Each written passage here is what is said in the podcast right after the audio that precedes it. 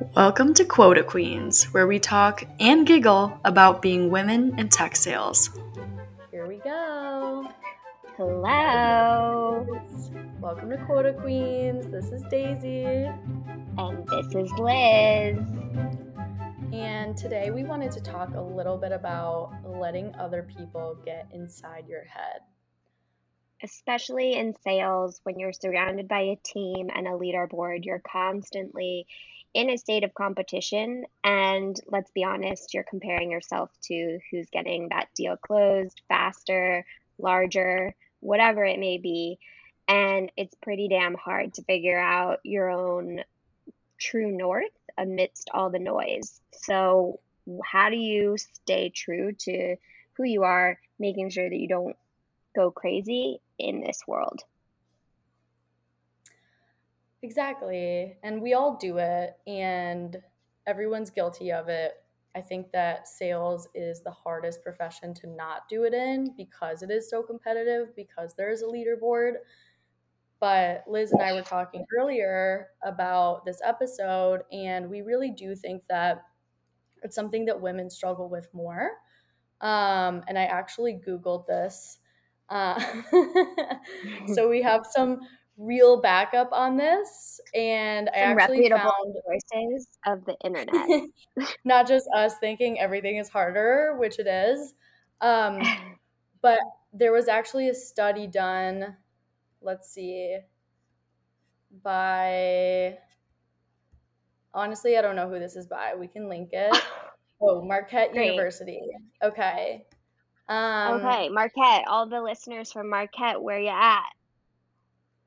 That's in in northern Michigan, so I actually know where that is. Oh. I think. Oh. Um, yeah. So basically, what it says is that it was comparing women and men's comparison tendencies, evaluating their face, body shape, physical abilities, and how those relate to their self esteem. Um, and it says, as predicted, women were more likely than men to compare their face and bodies to other same sex persons whom they perceived as having either similar or better physical qualities than themselves in those body domains, with their most likely comparison tendency being upward social comparison. So, meaning you're comparing yourself Mm. not to people who look worse than you, but who look better than you. So, I think Mhm. women do do this more based on this study, based on our scientific evidence. And Well, I do it's think something that's really hard.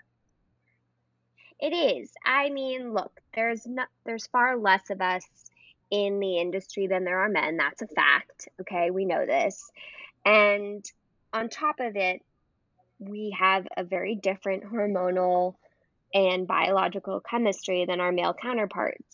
Things like emotions that we're not meant to bring into the office are harder for us to eliminate. And we're taught to be a powerful leader, you have to remove all the emotions from the scenario and go into any work place as if you're stoic sometimes. And that's just not a realistic component of us as women. But I think on top of that, in sales, it's so easy to find that one or two people that you're constantly comparing yourself to and put yourself down if you're not excelling above them at all times. And I think the reality is there's no there's no way you can be the best all the time. I, I just don't think that that's a realistic goal, or is it? I don't think so. It's, I mean, it's not. Everyone's going to have a bad quarter, everyone's going to have bad weeks. And comparing yourself to other people actually demotivates you. So I also found boop, another article in the Harvard Business Journal that came out earlier this year. Sorry, Harvard Business Review. Um, that came out earlier this Mm. year, and I really liked it. And it this topic reminded me of it, but it was called "Stop Being So Hard on Yourself," and it talks about how people think that compare self comparison and negative self talk are ways to motivate themselves. And it said research shows that self criticism is a poor strategy. When used excessively, it is consistently associated with less motivation, worse self control, and greater procrastination.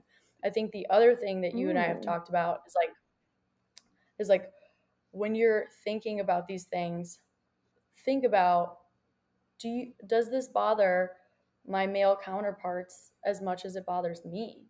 You know, I don't mm-hmm. think that when someone else closes a deal, it bothers other people as much as it might bother one of us because we view it as something that we then have to live up to. We put more pressure on ourselves. And women are also mm-hmm. more perfectionistic. So we view being at the top of the leaderboard as being perfect. And so that's yeah. something that we have a tendency towards. You know what I mean? And so it's actually hurting I us more that, than it's helping us. Yeah.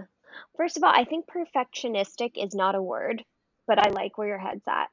And second of all, I mean, look, I maybe it is. I don't know.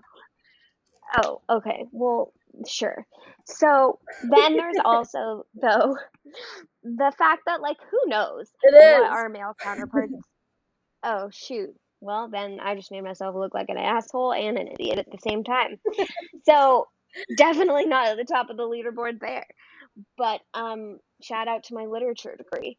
And the the other thing though is who knows what our male counterparts are thinking. We do know though, based on that Harvard Business Review and any therapy that you've taken, there is this part of being an overachiever that has a, a reverse psychology to it where you think you have to like put yourself down in order to constantly motivate yourself. But the reality is that's that makes you feel worse, less productive, and has kind of a masochistic quality to it. So what if you're what if you were to change your rhetoric to something that was kinder to yourself? What would happen then? So if you were to say, "Oh, my male counterpart just closed this massive deal, great. That means that I have the opportunity to do the same." I don't know. I just don't see myself doing that. I I will always be the person that's like I have to do better than that person and it'll motivate me more and maybe there that that frame of thinking is also okay you know i think it's just about lessening the judgments we put on ourselves and on others in order to be the best we possibly can be yeah because like more... michael jordan was definitely not saying to himself when he was in the game and someone would score on him oh that means i can do it it, he was saying, I'm about to annihilate this person because he just scored on, on top of me. What do you mean? Anytime he felt that someone was achieving above him, he would use that as motivation to be better than that person. Yeah, for sure. But, you know, I think it depends on on what you're looking for. You can definitely like beat yourself up into overachieving, but not be that happy. But if you want to be happy and have sustained motivation, I think it is important. And I'm not great at this either, which is why I like talking about it because I like to get insights from other people who are good at it. But canceling out all of the noise um, and just focusing on yourself, I think you can still achieve at a really high level and push yourself this quarter i want to close this much business then next quarter i want to co- close this much business. And obviously if somebody raised that raises that bar you can definitely raise it for yourself as well. But focusing on for me focusing on oh this person closed a deal now i need to have this adrenaline rush of sort of self-deprecating talk tracks in my head that part i think is is toxic and i don't think it bothers other people as much. And i think that mm-hmm. it is something yeah i think that's a really good point it's like setting yourself up at the beginning of every quarter for what the goal is that you're looking to achieve for yourself and keeping that close close to your mind as your junior sorry keeping that close to your um, sorry guys, my dog. But no, it's setting yourself up for success at the beginning of every quarter and knowing what your goals are and then knowing that you don't need to compare yourself if you're still on track for those goals. Exactly, exactly. And I think that's the key. And I think for me, sometimes being happy for other people when they close a deal or something happens, it takes a lot of energy, especially if you're feeling vulnerable and not, you know, where you want to be. But having that thought of, good for them. That's great. I hope they worked really hard on that. I hope it feels really good. Even if you don't mean it on a certain level, just saying that to yourself yeah. can help me just let go of the internal primal desire to be like, fuck you. Why yeah. did you have to do that today? You know? Yeah. Um, yeah. And I think that goes for anyone. It's not for me historically, it's not just been people I work with. It can be people I work with if I find them um, really difficult to work with, and therefore it makes it hard for me to have those feelings of good for you, I'm happy for you. You know, I yeah. think, for example, right now you're at the top of our leaderboard. I don't, I don't have any feelings like that making me feel pressure, which is real yeah. because you're my friend and I'm happy for you. Yeah. But at the same time, I have friends who work at other companies, and sometimes they'll be like, Yeah, I just closed a huge deal. I mean, you know, right. my boyfriend works in sales. It's a lot of, there's a lot of people who are in this industry, especially in Austin, and it can make mm-hmm. Make you feel self-conscious or create pressure in your head of, oh well, my deals haven't closed. What's going on? Should yeah, worried. No, it's you know? really it, it's it's i mean and that's why we're talking about it because it's the job itself is a pressure cooker but then on top of it it's combined with the fact that you're constantly compared to a number that you're attached to and so if you're far away or close or or over that number it's always what more can you do? What more can you give? Look at this person who's doing this. That means i should do this. And i think look, it's a it's a hot topic because as women, it's even statistically known that we're going to create more of a perfection perfectionistic actually mentality um, as a result of comparison. And i think you made a really good point. What's what what's helpful is to remind yourself of your plan at the beginning of every quarter throughout the quarter. What is the number that you wanted to set yourself up for at the beginning of the quarter and how do you get there? And if you're on the path to getting there then you know you're doing the best effort for you at that moment. Cut out the noise. For me yeah i was i'm at the top of the leaderboard this quarter because honestly what i needed to do for myself this quarter was to beat out this guy that was pissing me off and that was my goal and like fuck yeah, I want to own that goal until the very last day of this quarter, which is next week. But I wasn't going to let anything get in my way for that. Yeah, and I think being competitive that was me. Yeah, and being competitive is healthy.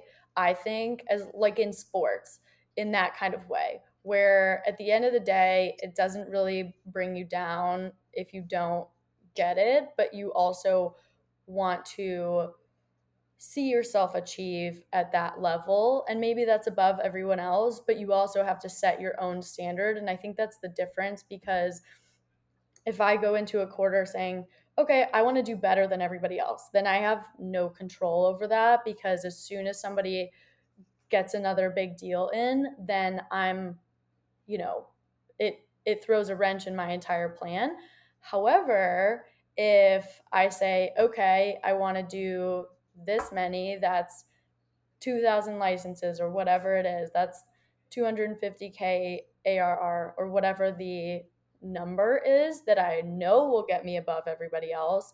You know, double my quota, triple my quota, whatever it is, you start there. And then you have some level of control, which I think a lot of self comparison is also about control. And women do statistically have more control problems. That's why eating disorders are rampant among women, especially women who went to top universities. And I think that the fact that you and I, you know, went to top universities um, or whatever, in I can't say that with a straight face, but in reality, those schools you learn to compare yourself to other people because it is a it is a survival tactic. You have to constantly self compare to be able to say, okay, I'm going to work harder. I'm going to do more. I'm going to get better grades. I'm going to, you know, participate in extracurriculars, whatever it is that other people are doing. You do have to compete with them because that's just how you're brought up. That's how you get into those schools. That's how you do well at those schools. And I had to unlearn that um, when I was an adult, basically, Yeah. because it was so hard on my mentality. And honestly, I think it made, made me kind of mean as a person because I was so self judgmental that I was very judgmental of others. And I had to let that go. And one technique that my coach taught me, and they also say that in the Harvard Business Review article, is name your internal critic so that you have Mhm. distance from it and thank them for helping you survive because it is a survival mechanism to help you stay motivated but it actually works against you so just say thanks for helping me hmm you know lizzie Yeah. whatever and then let it Yeah. go and it really helped me let go Oh, totally. I when I worked with a coach as well, it was naming the emotion. And she had this analogy where you were the driver of your own bus. And so you'd like go into meditation, visualize yourself driving a bus, whatever it is. You might want a stripper pole in it, or you might want a school bus, who knows? And uh, you're the driver of your bus. hmm And every emotion that you feel has a seat on the bus.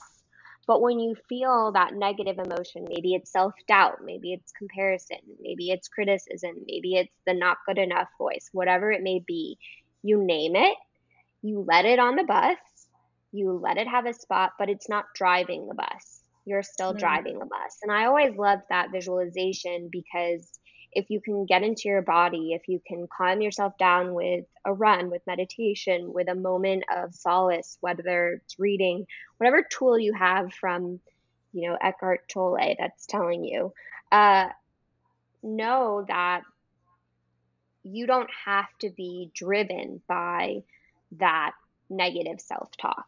So when you're in the throes of, you know, and I get like this every quarter, no doubt, a downward spiral of comparison or you know, I went out to drinks with some girlfriends from work and we're just blabbing about work and it it gets to me. I'm not able to totally let it roll off of me. I have to figure out a way to refocus and know who I am, where I am, how I've gotten here, and what am I doing for myself because that's all that matters, not the other noise.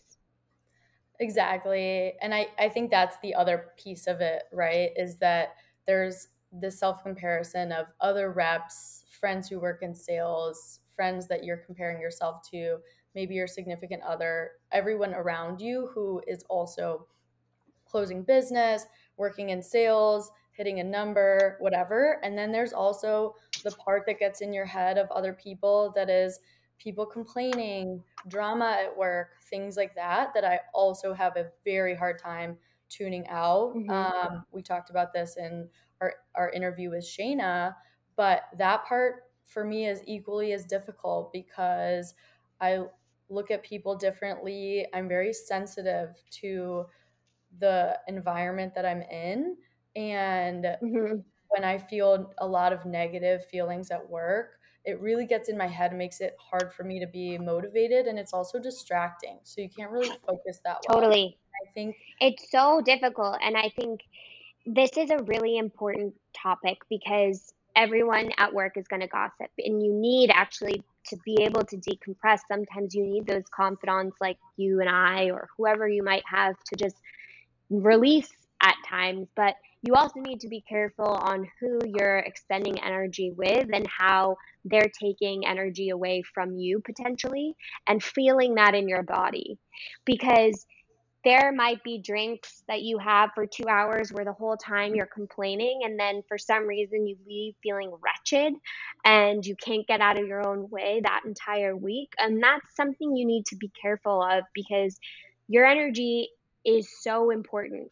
Essentially, in sales, you are constantly creating a space for people to listen to you, to believe in you, and to buy from you. And if you're not creating a space of positivity, you're not going to sell.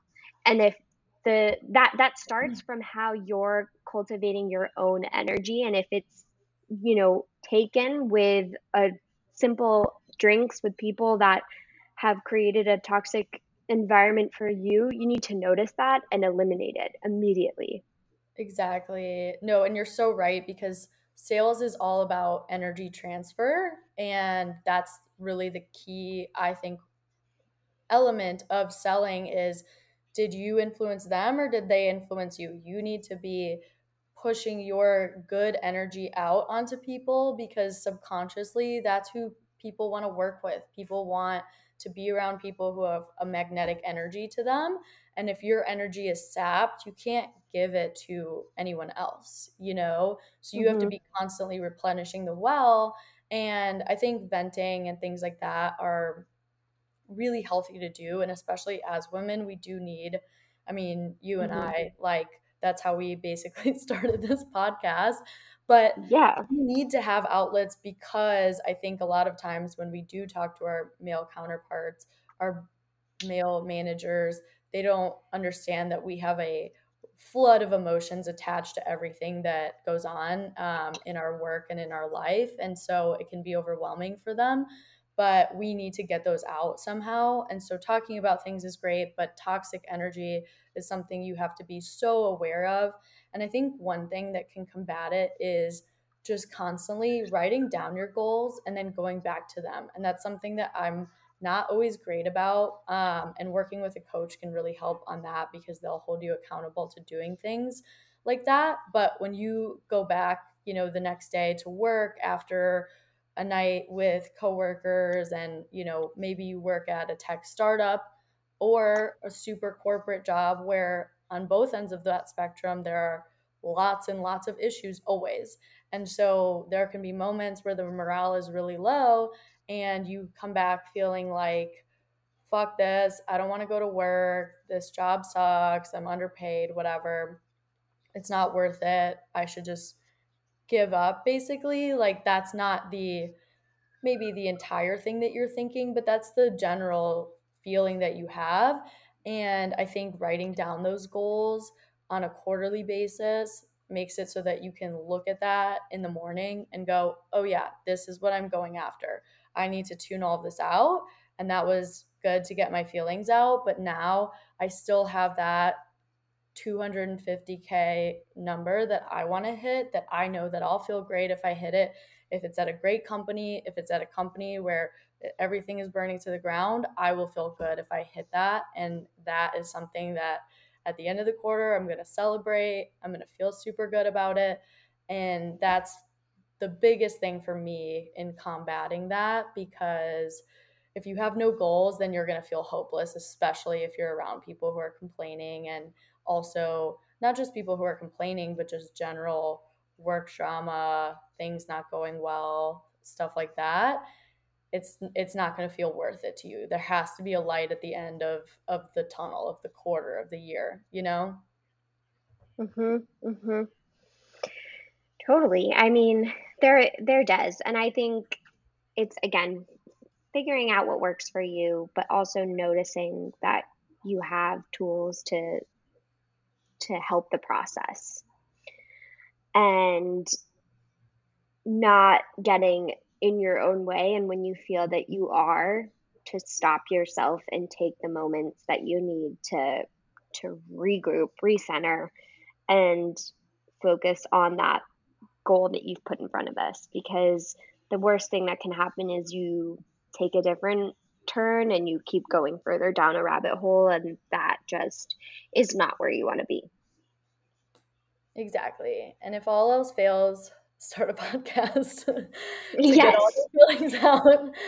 Um yes. and that will just recenter you. So just start a podcast is basically the the end point. I mean yeah yeah you just don't want to you don't want to you don't want to spiral. I think i don't know if i've told you this story but i have seen people um, at my first sales job when I was a BDR, I saw two people. Um, well, I was just in the same room as them, scream at each other over a lead that Really? yeah it was a personal friend of one of one of the people um, and the other person reached out to them and they just had a meltdown and that's the that's where that really gets you when you're self-comparing and and basically when you're just in other people's business that much to me that's when you become this toxic sort of fighting over leads getting really um, jealous and having all these problems with other people because it also strains your relationships. So basically, Mhm. don't get don't scream at anybody about a lead. It's just a lead. At the end of the day, it's just sales. You're as long as you're growing and learning and progressing, it's all good. Don't worry about it. Mhm. Not worth screaming at someone over. Yeah, exactly. So let's finish this episode with our latest funny story. I think that Daisy has gotten a really good, uh, you know, lead today to speak of I knew you were going to ask me about that. Yeah, um, Liz and I sometimes send each other our best accounts, inbound leads, um, just things that you just see it and you're you just go, yeah, this one I'm gonna close a million. really did it. Uh, Yeah. and yeah, so we sell B two B software. that we, we we do that we do we do that or or we'll also share some responses we get when we do some cold messaging uh you know like when someone basically tells you that you're the worst person in the world for emailing them or that they can't believe that you've continued to message them and they want to delete you forever out of their entire entity like they're having a bad day and they're taking it out on you those messages are really fun to share as well Yeah, exactly. We get some we get some crazy ones for sure, and I think people also are more willing to be huge assholes over email. That's another theory that I have is that even though you would think email people try to be more professional, I think no. Sometimes when people just want to let one rip on a salesperson, they don't view as a real person. They will just go in on you. And so if you have any that are funny, definitely share those with us um, quota queens at gmail.com. Feel free or message us Yeah. on Instagram at quota queens podcast. yeah Um, but yeah, my want to hear today, yeah, or funny leads, um, or funny leads or funny accounts. Um, that just you just you know when you see it that it's going to be a, a big deal. Um, yeah, mine today under title they wrote kindergarten teacher. So I I had a feeling that it was going to be something to where, you know, I'm bringing home the bacon this quarter, basically, Mm. Is what Mm, is what that yeah. told me. So, guys, I might quit the podcast because I'm too successful. That kindergarten teacher's is about to blow your quota at the water.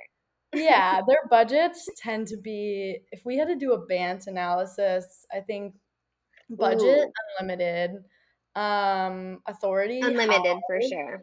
Sure. authority mhm, mhm. very high, influential. Really Um, high. Mm. What is the what's the end? It's it's Sorry. budget authority need. So like their Need need is high. is huge. The yeah. need actually could be high. yeah, Um, those kindergartners need Canva, just like TJ. bleep it out. Please bleep that out. Um, and then timeline immediately, obviously, because there's no reason why they would have to wait. They public schools don't have Mm. budget cycles. right away. Right. Right away. Yeah, right away, as soon as possible. Whenever my quarter ends, that's when they're buying. So Mm. essentially, it's a ten out of ten, and I, I, you know, I'm gonna be rich and and Oh, quit yeah. the podcast. So um, I'll see you guys later. uh, well, thanks for listening, everyone, to Quota Queens. We will be back next week with more fun stories and tactics for you to crush your quotas. Yes, and now that we are that we are live on different uh, platforms, I can say this, which I've waited my whole life to say. Subscribe, rate, review. Everyone knows the rules. And also follow us at Quota Queens Podcast and then send any emails um, about maybe how you hate us or you want us to never reach out to you again, that kind of thing. Don't say that. Just love us. Come Tell on. people we get enough emails like that as it is. Liz is right. So um, if you want to email No us about how other people say that to you, email quotaqueens at gmail.com. We're we're happy to listen. Yeah. Yeah. We want to Bye y'all. Bye.